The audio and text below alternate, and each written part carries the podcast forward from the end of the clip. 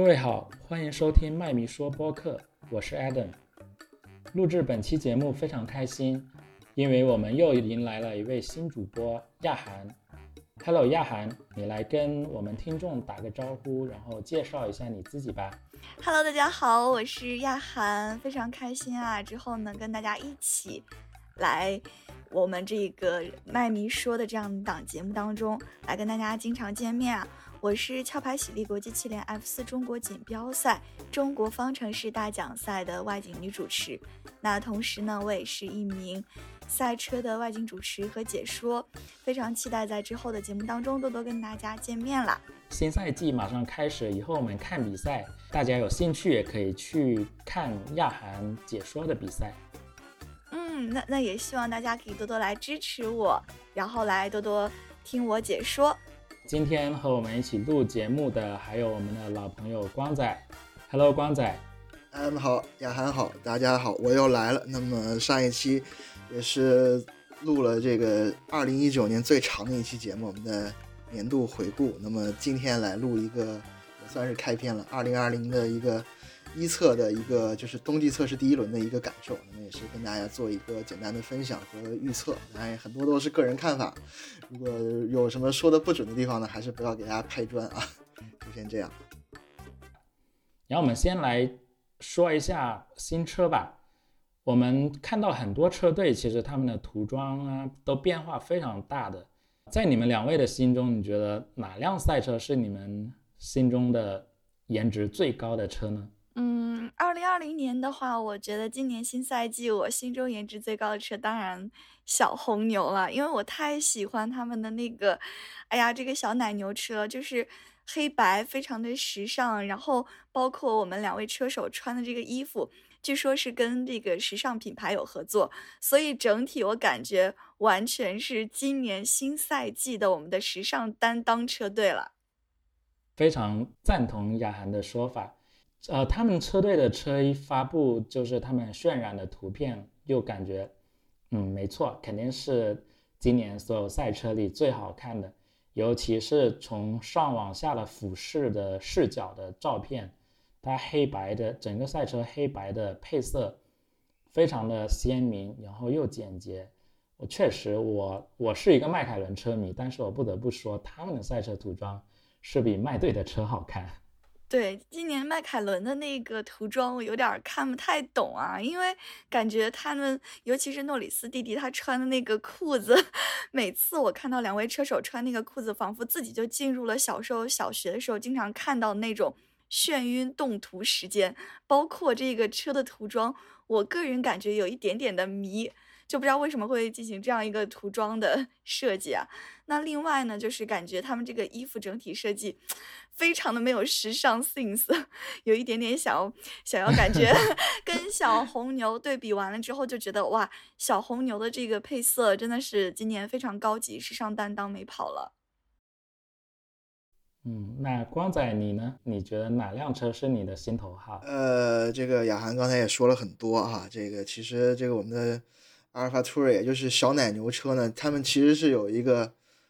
跟意大利时装品牌，就是他们这个阿尔法图瑞就是他们的时装品牌，那么也是半夜3点多开始发车啊。意大利的品牌好像都爱这么干是吧？那个法拉利也是半夜3点多开始穿着西服出来发车。但是亚涵也说了很多，其实我个人来讲的话，反而是我可能会选一个今年改变涂装也挺多的一个车队，就是大白兔和高露洁是吧？就是威廉姆斯。那么其实今年的这个雷诺他们的全黑的侧面涂装也不错，但是后面我们觉得好像我觉得挺酷的。对，好像迈凯伦是大家说到迈凯伦，其实迈凯伦他们今年的这个蓝色好像少了一点，但是就怎么说车快就行啊，这个车快呢也是比较重要的。后面我们再结合他们一测的一个表现继续再跟大家说。所以你是最喜欢的其实是V队的高露洁涂装。对，大白兔配高露洁，我觉得车快起来了，然后也比较可爱，然后很多人说应该让这个高露洁和大白兔一起结账是吧？哇哦所以他们应该要成为V队的赞助商。对，看来光仔是一个比较阳光的人啊，因为他那个高露洁就是有一种微笑的那种感觉，所以说就感觉放在车上这种涂装设计概念，就感觉哎，整个威廉姆斯车队就今年非常的阳光向上，就一直在微笑的感觉，就很棒，很不错。而且高露洁嘛，因为是就大家都知道那种牙齿广告，所以说就一定要有一口那种灿烂的大白牙，所以说就感觉哎，今年对，所以说就感觉今年威廉姆斯车队有一个这样比较好的寓意吧，也是想看他们今年的一些表现，要加油了。然后其实我们从一侧来看的话，卫队的表现它提升确实提升了非常多啊。我们下面我们可以聊一下各支车队一侧他们都完成了哪一些工作，然后表现的怎么样。首先肯定是6届卫冕冠军梅赛德斯车队，他们的表现还是一如既往的强大。相对于去年的第一次东侧，梅赛德斯其实是表现的比较低潮的，但是今年的第一次东侧他们非常亮眼，不仅他们做出了最快的单圈，并且他们在上周整周一共3天的测试几乎是零故障的运行。你们俩觉得他们这种表现是他们的真实实力，还是有所保留呢？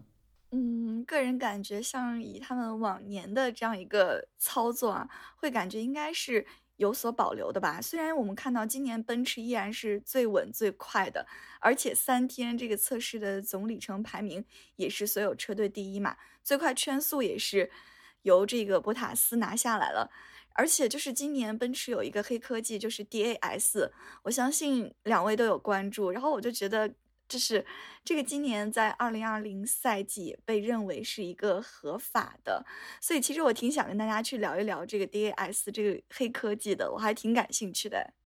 应该是在第2天测试的早上，然后亮出了这一个东西，被摄像机拍到之后就引爆了社交媒体，然后很多人都对这个东西发起了讨论。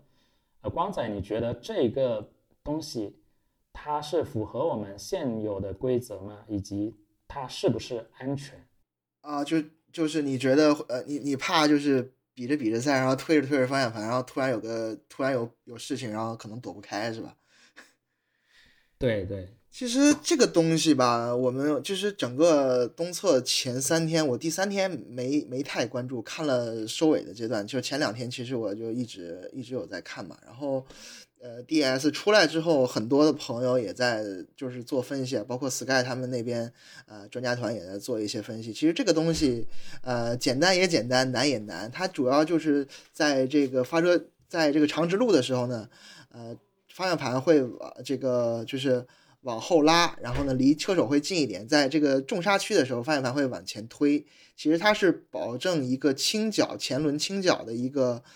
活动的幅度，保证赛车的一个进弯的速度和稳定性，也保证长距离赛车在长距离当中的一个更好的表现。然后其实算是一个保证他们长距离速度的一个优势，也能够让车的轮胎好像就是怎么说更慢的一个磨损啊。这算是只有梅赛德斯一家弄出来了这么一个东西啊，其实很多人在关注，但是FIA 啊也在去做相关的调研，也然后詹姆斯·艾利森和汉密尔顿都这个信心十足，说这个东西我们跟国际汽联已经很早就讨论过，肯定是不违规，但事后呢也是不违规。但是我觉得如果它真的就被禁掉了，除非就是出现比较严重的安全事故，就是比如说方向盘震断了，就是这种事情。如果没有的话，梅赛德斯应该会占一定的优势。但是维塔尔也说啊，这个东西可能并不是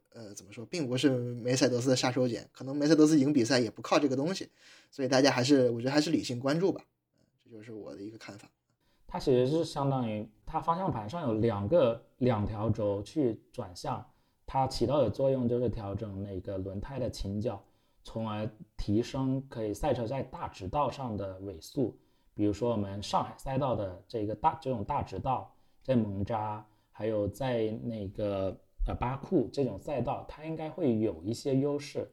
当然它不大可能会成为一个可以大幅度的提升速度的一个杀手锏，不过也足以让其他车队头疼。其他车队会不会去复制一个这样的技术，可能还需要过几站才能知道，因为这种东西看起来不是这么一两周东西可以引入的。对，赛点他们那边说这个东西就是你复制完要装上去，要合法，要保证安全差不多至少要半年的一个时间。但是怎么里卡多也算很高风亮节，说已经梅赛德斯已经统治了整个涡轮时代，已经赢了这么多比赛，但是他依然在不断的这种奋进当中，也依然在给我们做标杆，其实很佩服他们的一个创新能力和意识啊。但是我不知道这个里卡多心里怎么想，为什么我自己就没装上这个东西，是吧？有点惨。而且你们有注意到没有，就是有了这个东西之后呢，就是它其实我觉得它一定的优势还表现在就是它轮胎的抓地力，还有一个就是轮胎的一个温度控制方面。因为之前有看到一些就是大家的介绍有说，像轮胎的这个角度会导致轮胎的这样一个不均匀的受热，那就会使与地面接触的部分呢，其实比轮胎的其余部分更热。那其实通过改变这个束角，可以有效的就是避免这一情况的出现，让轮胎的温度就更加平均。我觉得单凭这一点，包括就是说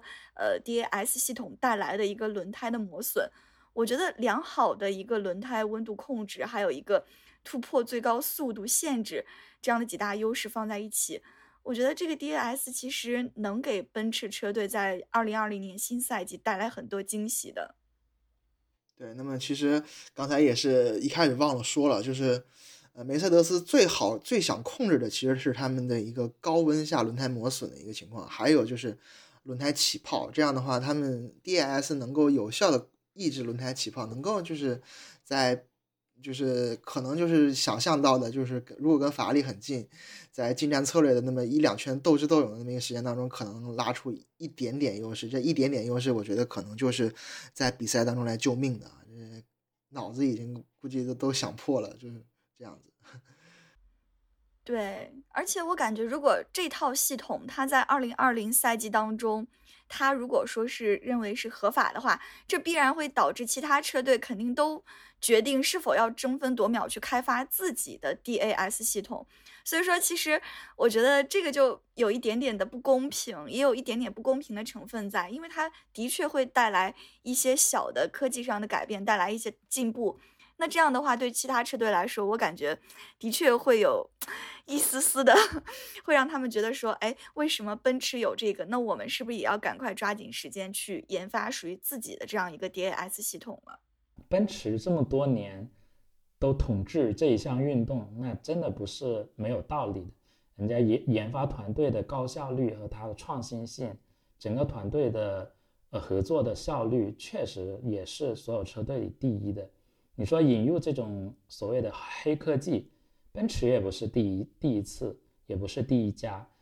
想一下往年赛季引入这种黑科技达到领先的优势的，最著名的可能就是09年布朗 GP 他们的那个 double diffuser 叫双层扩散器，那时候他们首家引入这一个东西。然后在上半赛季几乎就其他家还没有复制的时候，他们一路绝尘去统治了前几个分站赛。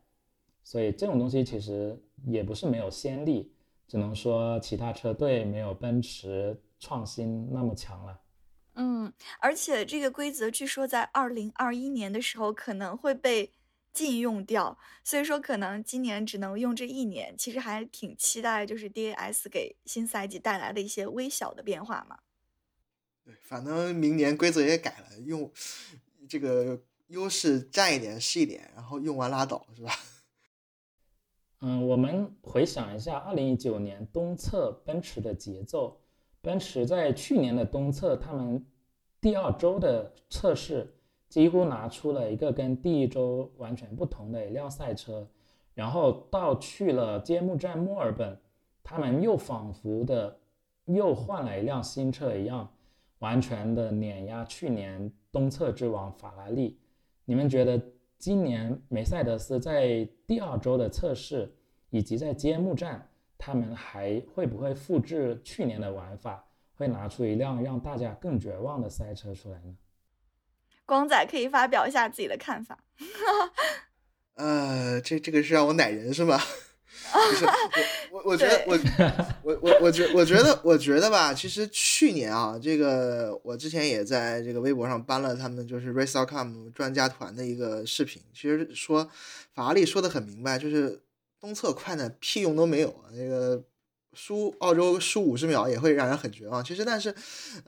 梅赛德斯他们一直都会在东侧当中明白，就是里程数可靠性是最重要的一个东西，单圈其实完全的不重要。在2014年的时候，梅赛德斯曾经用过一个特别就是让人觉得骇人听闻，可能也别人不太会想的这么一个测试方法，就是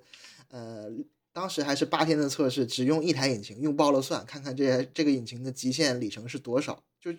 就是把它开爆而已，那么也没有别的想法。那么其实我觉得梅赛德斯已经在这么多年累积下了足够的一个优势，可能而且今年的东侧只有6天啊，时间比较紧张，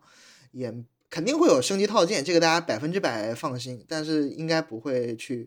夸张的去换一辆车，但是我觉得要换一辆车或者要赶紧赶路的是反而是等会儿要提到的法拉利，是吧？对，因为我觉得法拉利今年东侧的确给人的感觉就是脑子瓦特了就有一种这种感觉，对吧？所以说其实我个人也觉得应该就会像光仔说的那样，不会做出像去年那种比较神奇的一些改动吧。在所谓的火星组里面，另外2支车队红牛和法拉利，从第一周的测试来看，你们觉得是谁会是今年梅赛德斯的劲敌？那如果说从往年来看，这是让我们开始奶人了是吗？那我奶一波法拉利好了就是法拉利其实今年就是会感觉它有一些迷惑嘛，因为改变了原有的这种测试思路和计划，然后但是出师挺不利的，像维特尔因为感冒就缺席了第一天的测试，然后第3天上午法拉利又遇上了引擎的故障，所以说就感觉让他的这个测试的里程数还有这个可靠性就大打了折扣。然后今年所有车队当中他们里程排名倒数第3，我觉得这不是一个大车队应该有的这样一个成绩。而且像他们第一轮当中法拉利的这个冲刺速度还有单圈能力都不是很厉害，包括在赛车的尾速方面也不够，低速的弯的问题仍然也存在。那个人会感觉就是说像法拉利这样存在这么多的问题，我感觉他今年会不会有点凉凉啊？我要奶他。第一周的话，我觉得第一周可能各支车队大概还是比较专注于稳定性可靠性的测试，可能极限的速度应该会放在第2周去测。但是法拉利确实像雅涵说的一样，他们的总里程数只有是所有车队里倒数第3的，这个确实是非常的不理想。至于说到他们的极限的速度的话，据说是他们有整一周的测试都是调低了引擎的功率，所以他们的圈速应该不代表什么。但是他们比较乐观的一点就是他们确实提升了他们的下压力，然后提升了他们的过弯的速度。据说从数据上看的话，他们过弯的速度甚至会比奔驰表现的会更好。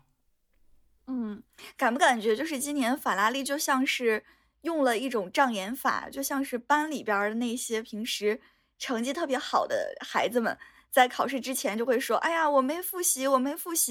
然后就是会在真正的大考之前装出一副完全没有复习什么都没有准备好的样子，就像是他的这样一个东侧表现一样。然后等到真正的赛季一开始，一考试又在前面，说不定也会是这样的一个思路，就是有点像我们高中啊初中班级里边那些伪学霸们一样啊，会做出这样的一个骚操作，只能说是骚操作了。但可能真的就对吧，时间不太够，6天去给你准备一套新车，准备一个升级键。但是比诺托说他们准备了澳洲有升级，B版车也在计划当中，但是我觉得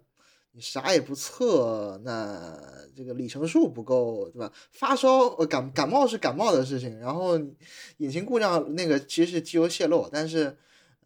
确确实实是存在问题的，但是我不太确定法拉利还赶得及，就是前两站我觉得有点危险，毕竟去年澳洲输了50秒嘛，输给梅奔输了50秒啊，所以有点不乐观，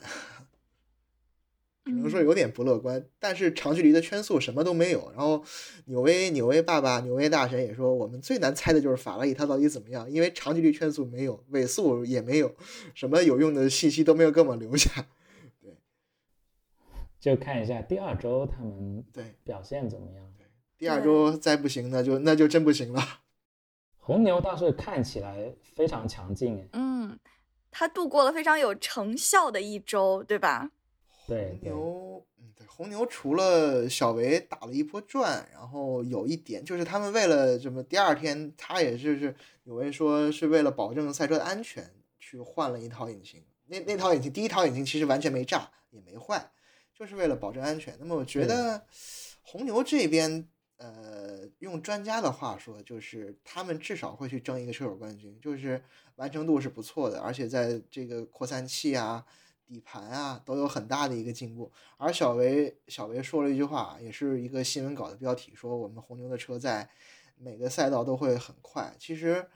之前也是跟很多朋友聊过这个问题，就是可能今年红牛在一些赛道能够快一点，但是在大多数赛道慢奔驰 0.3 到 0.4 秒的话，它就会有去至少拿台子或者去争分冠的一个机会。保持可靠性的话，我觉得红牛可以搞一搞啊！我觉得今年红牛有机会去站在奔驰的后面，当然只是一个不负责任预测，你不要随便奶人好不好？感觉维斯塔潘今年已经开始准备打击汉密尔顿的样子。嗯，是的，应该这种新生势力要挑战一下这种老牌的世界冠军了。对。而且他们真的很厉害，本田特别的争气，整个3天的测试，他们的动力单元完全是没有任何故障。对，这个也把小奶牛说上，小奶牛也是这个本田的动力单元啊，这个可靠性是可以的，就迈凯伦就是没有头哥，就是没有用不上，是吧？头哥真的是去哪儿不行，哎，这个就不说了，实在是伤心落泪的往事。对，而且今年感觉小维整体他的状态应该是非常自信的，因为在采访的时候就说，感觉就是自己今年有可能会去跟这个总冠军去抗衡，就感觉车手如果如此自信的话，应该车队给到了很大的一个自信的资本。毕竟合同也续了，对不对？嗯，我特别的期待维斯塔潘跟汉密尔顿的对抗，然后再加上勒克莱尔这种新生力量，就勒克莱尔跟维斯塔潘去年一整年给我们贡献了非常多非常精彩的厮杀，所以今年也非常期待他们两个的表现。对，而且今年他们这个本田的这个引擎真的是给他们带来了一个很大的帮助，包括他们今年也有带大家去改善一个引擎的性能，所以说无论从哪些方面去讲，我还挺期待红牛今年的表现的。嗯，对，说到迈凯伦呢，你们觉得第一周的测试给我们透露了什么信息？迈凯伦去年是第4，但是这个第4哎，今年中文车队实在太乱了。我做资料做这期节目提纲的时候，其实也只是一个很不负责任的一个排名，因为很难去猜。但是迈凯伦他跑了一个非常好的，就是他们说的节奏。其实迈凯伦他有一个不错的长距离的节奏，单圈呢其实并不理想，诺里斯排在倒数第2，然后塞恩斯好像有一天排在了全场的第12的位置，然后。对，有一天好像是全场第12，那么但是塞恩斯自己说，我们的轮胎比预计的要保护的好，而且第一天已经把这个轮胎的极限摸出来了。可能今年迈凯伦还会是一个比较靠谱的争四的一个选择，但是不一定保得住保不住啊。然后第二天呢，迈凯伦这边诺里斯测了一个9字头，90多圈，然后实际上长距离也没有多少，因为他们一直在改各种各样的设计。其实第二天并不是废了，就是在做一个赌博，在做一些改动。但是第三天的话，还行吧。我觉得迈凯伦能不能去提高一个他们的就是稳定性，还有就是在赛道上的适应能力，我觉得是很重要的这么一个想法。毕竟雅涵我记得也看了，就是也咱们三个一起转了这个什么新车发布会，对吧？对，我相信迈凯伦今年是一个挺靠谱的争四的选择，但是不一定稳不稳啊。对，而且我不知道为什么今年很多车队就对自己这个东侧有一个那么大的信心，就包括这个迈凯伦，就是今年似乎有一个很不错的开局，然后之后呢，包括就是塞恩斯也会在第一天就说啊，我对这个车非常的满意。就我相信，就是像是红牛队的维斯塔潘，还有这个像是迈凯伦的塞恩斯，他们都表现出了对车的一个满意度，就是感觉他们是不是今年都格外的有信心在这方面。然后另外就第二天车队不是给那个诺里斯定制了与众不同的一个测试计划嘛，就主要去调了一下什么赛车的设置啊，摸索赛车的极限。所以说就是感觉今年他们就是就像是光仔说的有一些乱，但是似乎又想在这个乱中培养自己车手的一些盲目的自信。我不知道这个盲目说的对还是不对啊。我觉得迈凯伦确实还是不错吧，至少第一周的测试我们可以看到赛车的可靠性是很不错的。第二个可以乐观一下的就是我们的长距离的速度是不错的。从数据上来看的话，迈凯伦的长距离的速度应该是仅次于梅赛德斯的。赛德他认为这是迈凯伦车队近些年来最好的一次东测了。我觉得麦队的乐观是不是那种没有理由的乐观，但是你说能不能保住地球组冠军的位置，这个真的很难说。今年地球组的车队看起来都比较强大，竞争应该会比去年要更加的激烈一些。对，而且今年的车手们似乎都非常非常的有信心。哎，但是塞德尔说他们肯定会在第二轮东测的时候再带一些套件，然后测完之后呢，再在澳洲之前再带一波套件，然后尽量的去提升自己的赛车。不知道，因为毕竟在第一站的时候，去年的澳洲迈凯伦跑这个诺里斯的排位赛跑得很好，但是没有拿到分，然后塞恩斯引擎也爆了。实际上看吧，其实还是中国车队当中保持拿到积分其实很稳定，很稳定的，而且也很重要。那么主要就是看升级的一个路数，包括升级之前能够拿到多少分啊，这个是很重要的。毕竟预算肯定跟这些动不动4个亿、5个亿的是大车队有差距的。对，而且其实比赛当中节奏非常的重要。然后今年我感觉迈凯伦他们对自己的节奏是比较有信心的。我相信就是说，如果能一直保持着这个节奏，然后我们的车队还有2位车手都能保持这样的一个自信心。然后剩下的话就听天由命，就要看自己是不是幸运了，对不对？嗯，对，始终还是要一点点运气。对，其他车队的话，我觉得比较强劲的可能是赛点他们整个赛车看起来就是一个粉色版的梅赛德斯 W10。就是爸爸力量是吧？这个爸爸我要一辆这个奔驰是吧？然后很多人说呢，其实这个车不是 W10 啊，是 W10.5。但是其实最近我也在写这个赛点的这台车的一个分析，还没交稿，还没写完啊。他们用了完全一样的就是迈凯伦，但他们用了完全一样的梅赛德斯的这个后悬挂的一个设计，然后包括他们前翼的一个设计，就是把梅赛德斯东侧就不是东侧了，去年这个季中版本的车的优势基本全用过来，而且侧箱好像收得更紧了。但是一侧的时候呢，大多数人不会去特别猛的去跑单圈。但是我相信一句话是对的，就是跑的现在比较快的，弯中速度比较好的，那肯定是完成度比较高，就是毛病比较少的。我觉得赛点是一个这样的一个选择，但是从赛点过往来看，挺怕他们偏门的。偏门就是特别喜欢高速赛道，低速赛道又慢的不行的。我挺怕这样的情况再次发生。但是，去年的话，梅赛德斯是一辆很全能的车，但是毕竟是客户队，我不相信能够让你心安理得去抄作业抄下去，对不对？那不大可能。对，而且因为明年是规则大改的一年，他们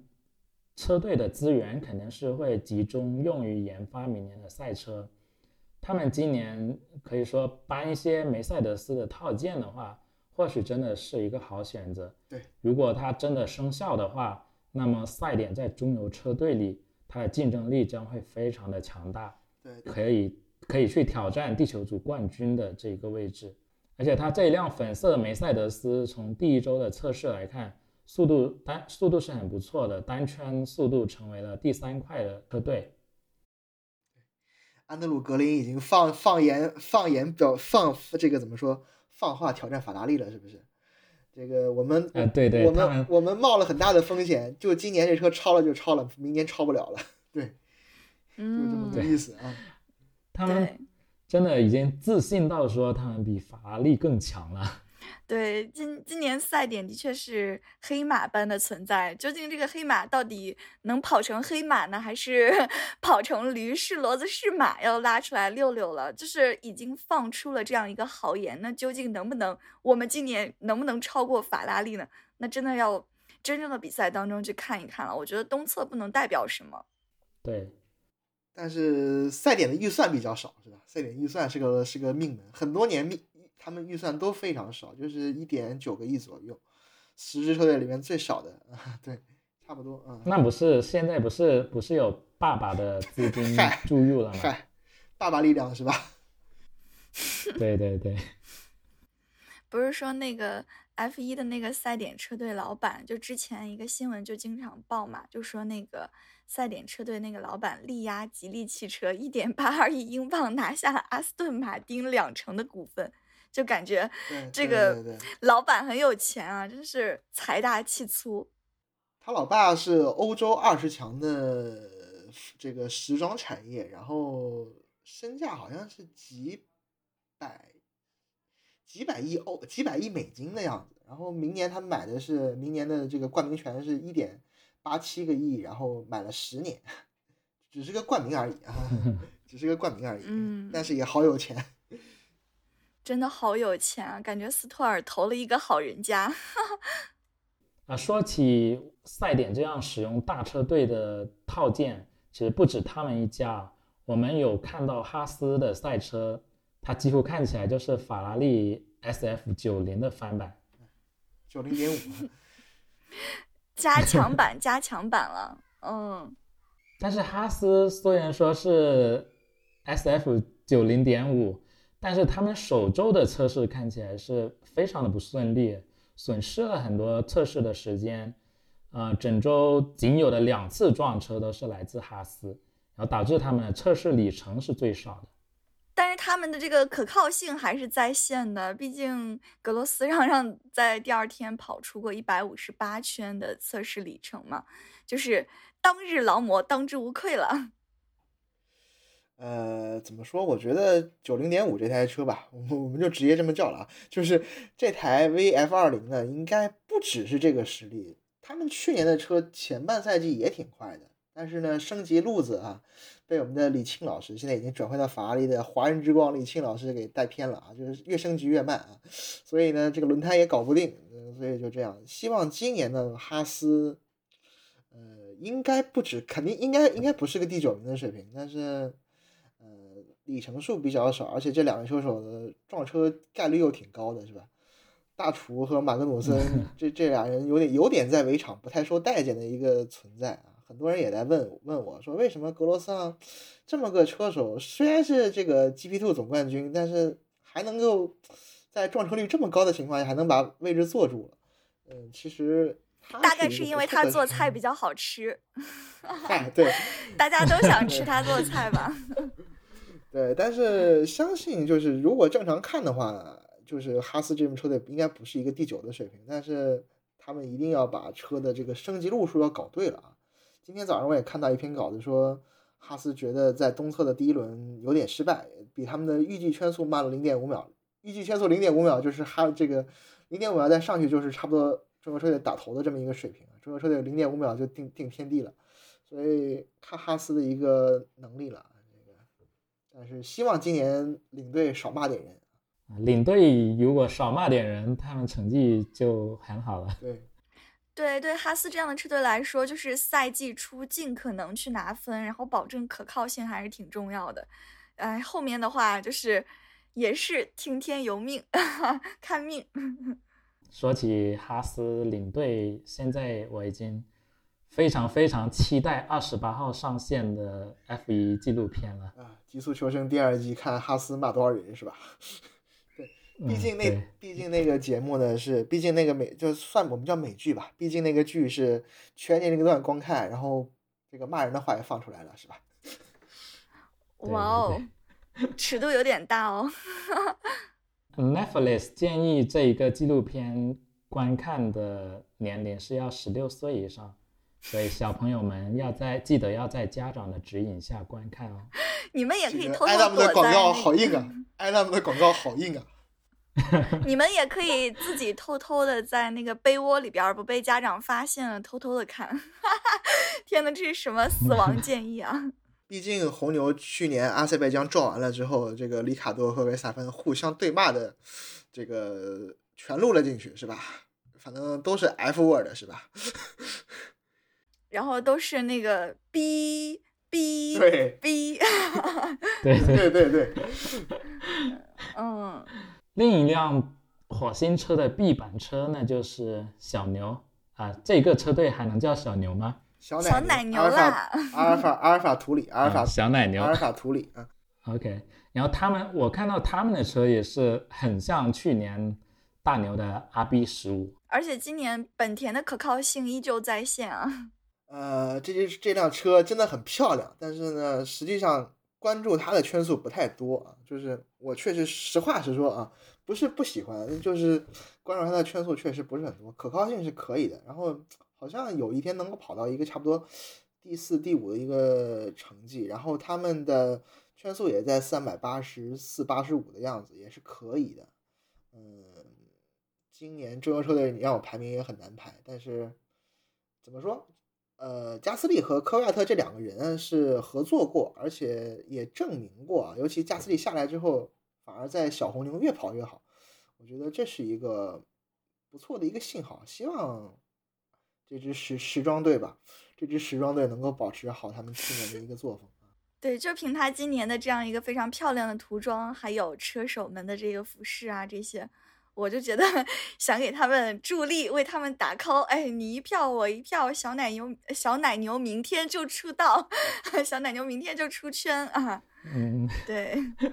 还没开始你们就开始奶人家，没有奶他，疯狂的奶他。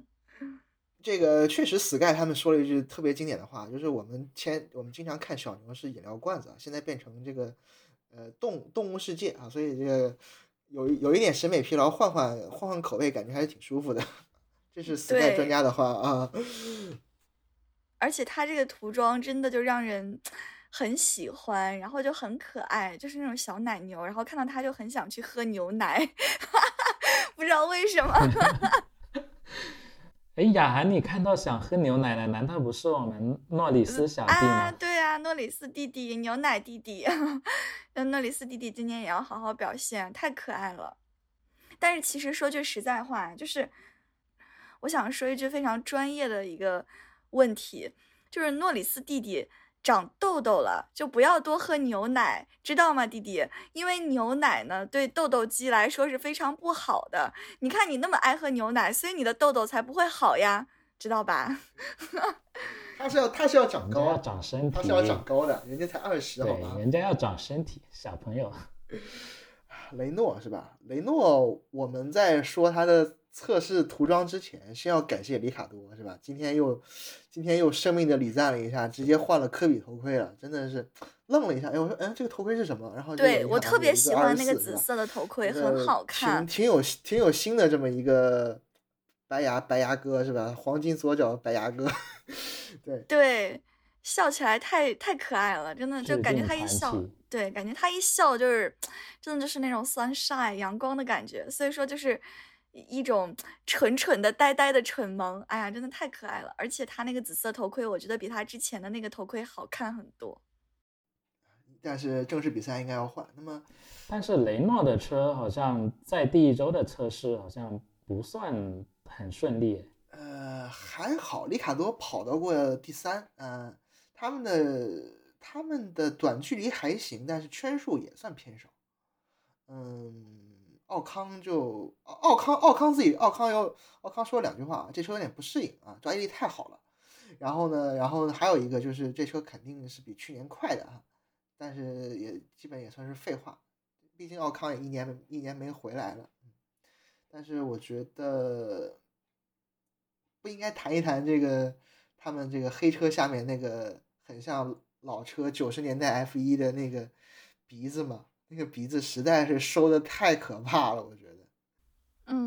而且就是觉得今年有点复古，对，复古风嘛。而且今年雷诺就完全是全黑涂装，就跟之前看到那种黑黄色相比，就有点不适应的感觉。然后就是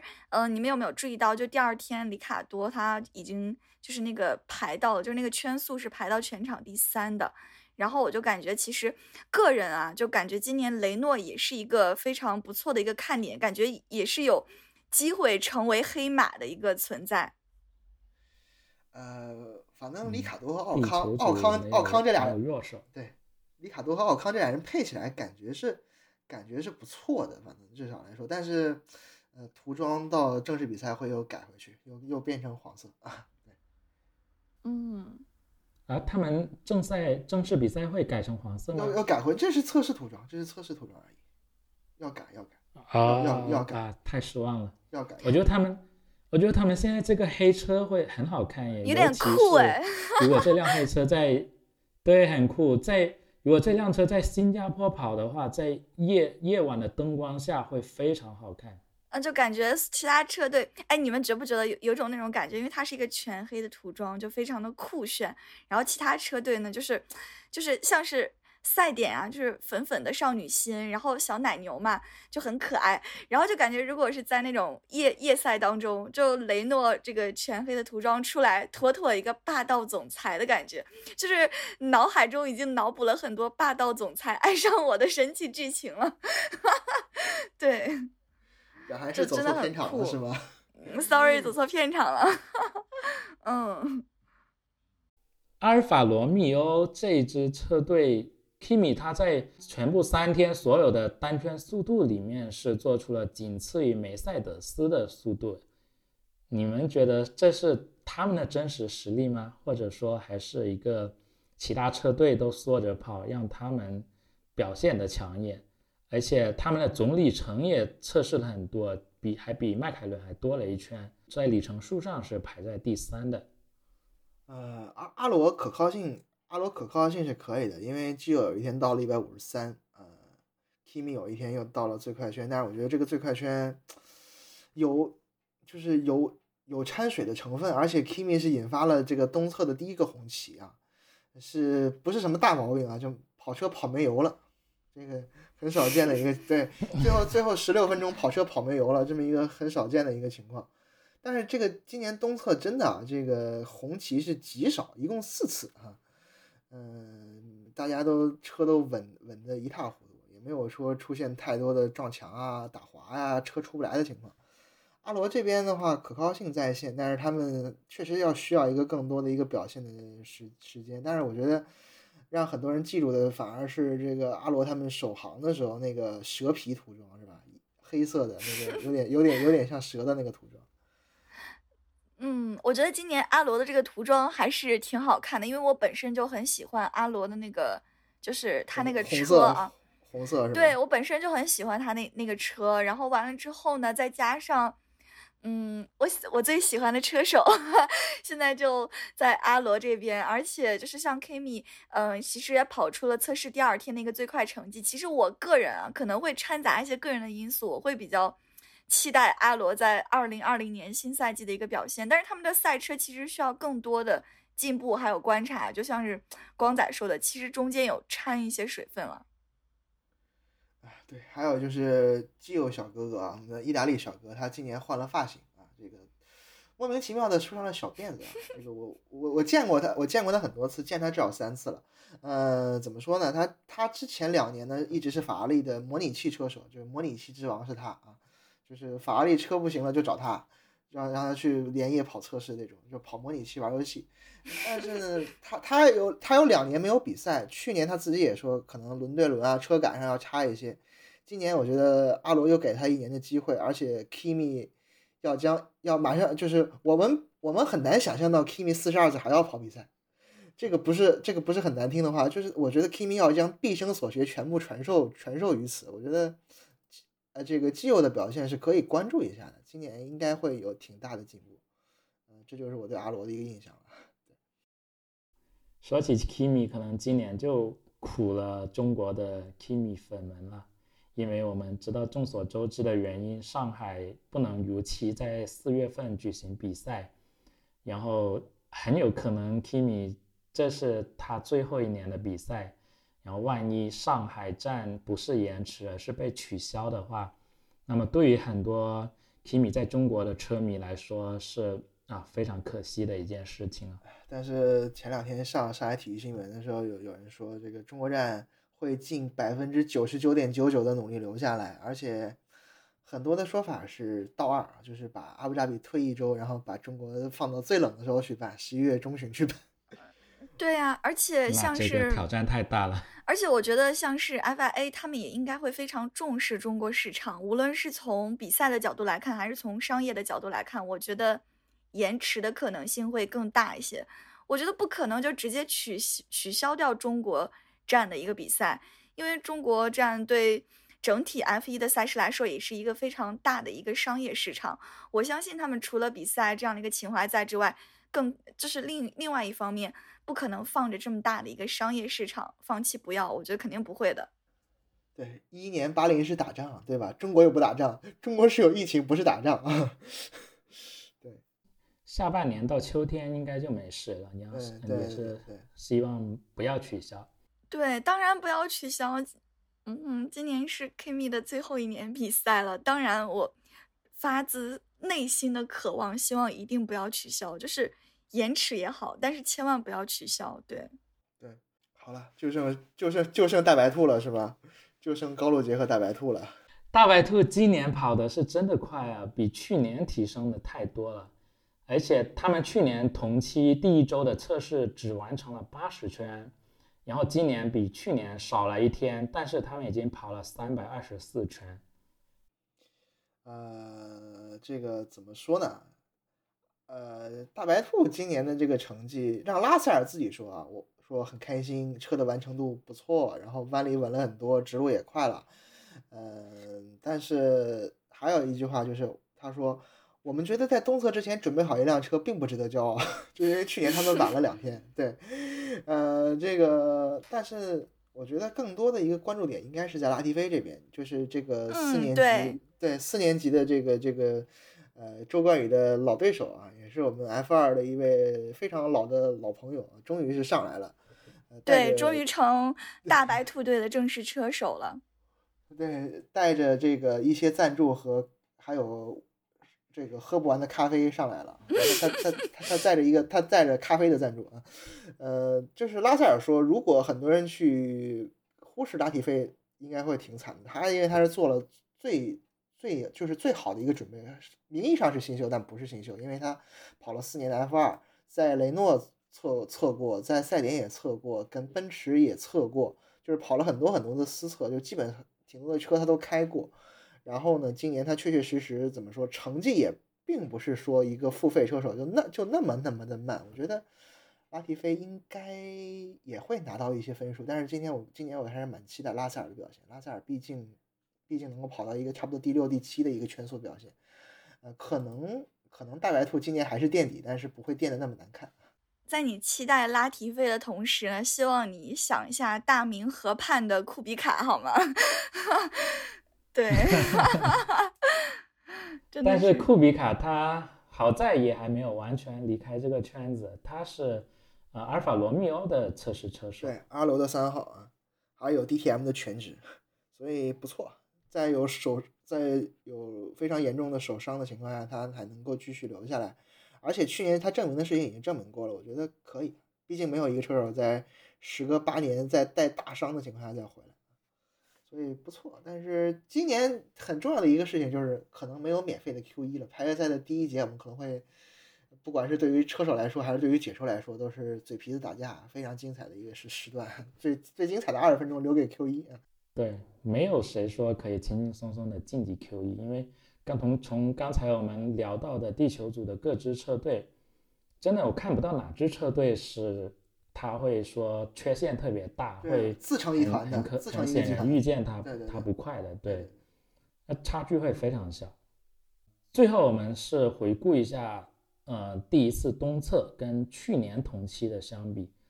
从数据上看，威廉姆斯车队它是进步最大的，比去年同期他们是快了 2.8 秒，然后其次就是赛点，比去年同期快了 2.3 秒，这些车队都提升的非常大。最可怕的可能还是奔驰吧，梅赛德斯本身它已经就处于统治的位置了，但是他们首周的测试比去年同期依然快了超过2秒，唯一一支车队比去年慢的，是首周非常不顺利的法拉利。这个好朋友我们的耀耀也说啊，这法拉利是第一周保证安全，老奶奶散步啊，结果这个散步散多了啊，这个引擎也爆了，然后维塔也感冒了，是吧？有点心疼法拉利。希望今年法拉利不要让刘耀老师在解说的时候还那么操心啊！也希望今年法拉利车队不要坑我的儿子好吗？不要坑乐扣弟弟，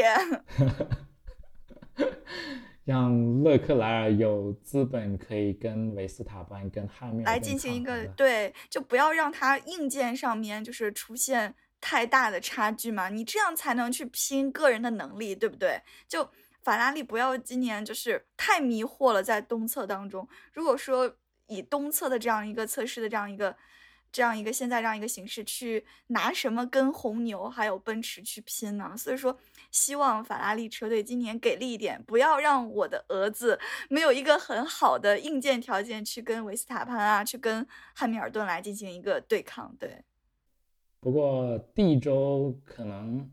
还看不出太多的东西，我们就期待着在本周即将开始的第二轮的测试应该我们就可以看到更多的东西了，就看一下法拉利他究竟是不是在第一周故意长做，看他是不是要去做一个伪学霸，对吗？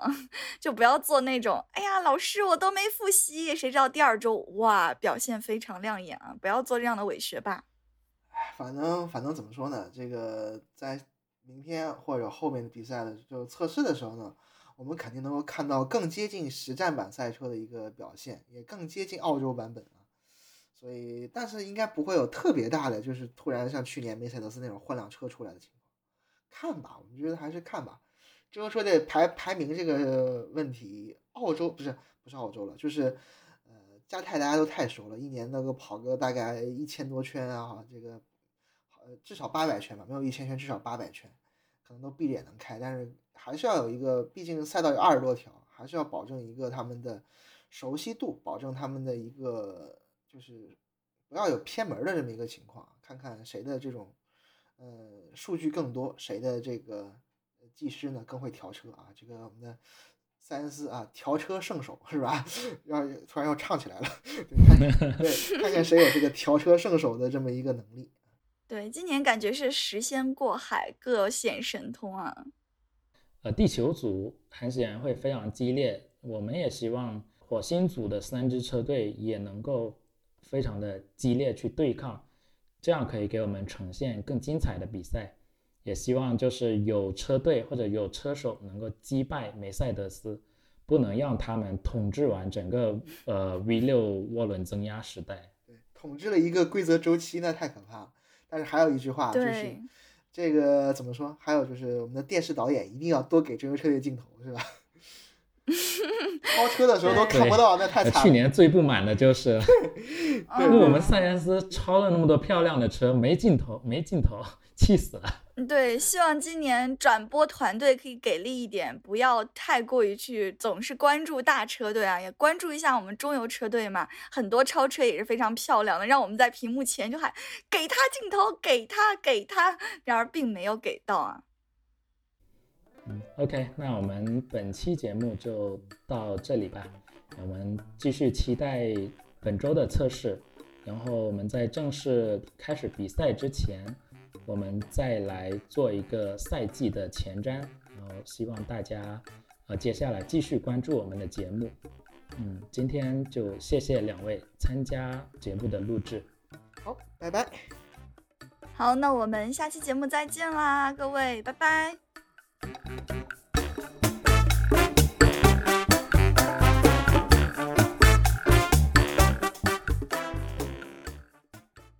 本节目由迈凯伦车迷俱乐部为您呈现。麦迷说是一档 F1 主题播客节目，我们在这里谈论这项我们所热爱的运动。你可以在 Apple Podcasts 或其他通用播客客户端搜索麦迷说来订阅收听，也可以在喜马拉雅、荔枝 FM 等国内的音频平台找到我们。如果你喜欢我们的节目，那么请分享给你的朋友们一起收听，在你收听的平台给我们打分、写评论。欢迎你和我们进行交流，写信给我们反馈，我们的邮件地址是 hi@mclarenfan.club， 也可以在社交媒体上给我们留言，微博、微信公众号搜索迈凯伦车迷俱乐部都可以找到我们。也欢迎你加入我们的 Telegram 听友群和我们聊天，群链接在节目的 show notes 中可以找到。这里是麦迷说播客，我们下期再会。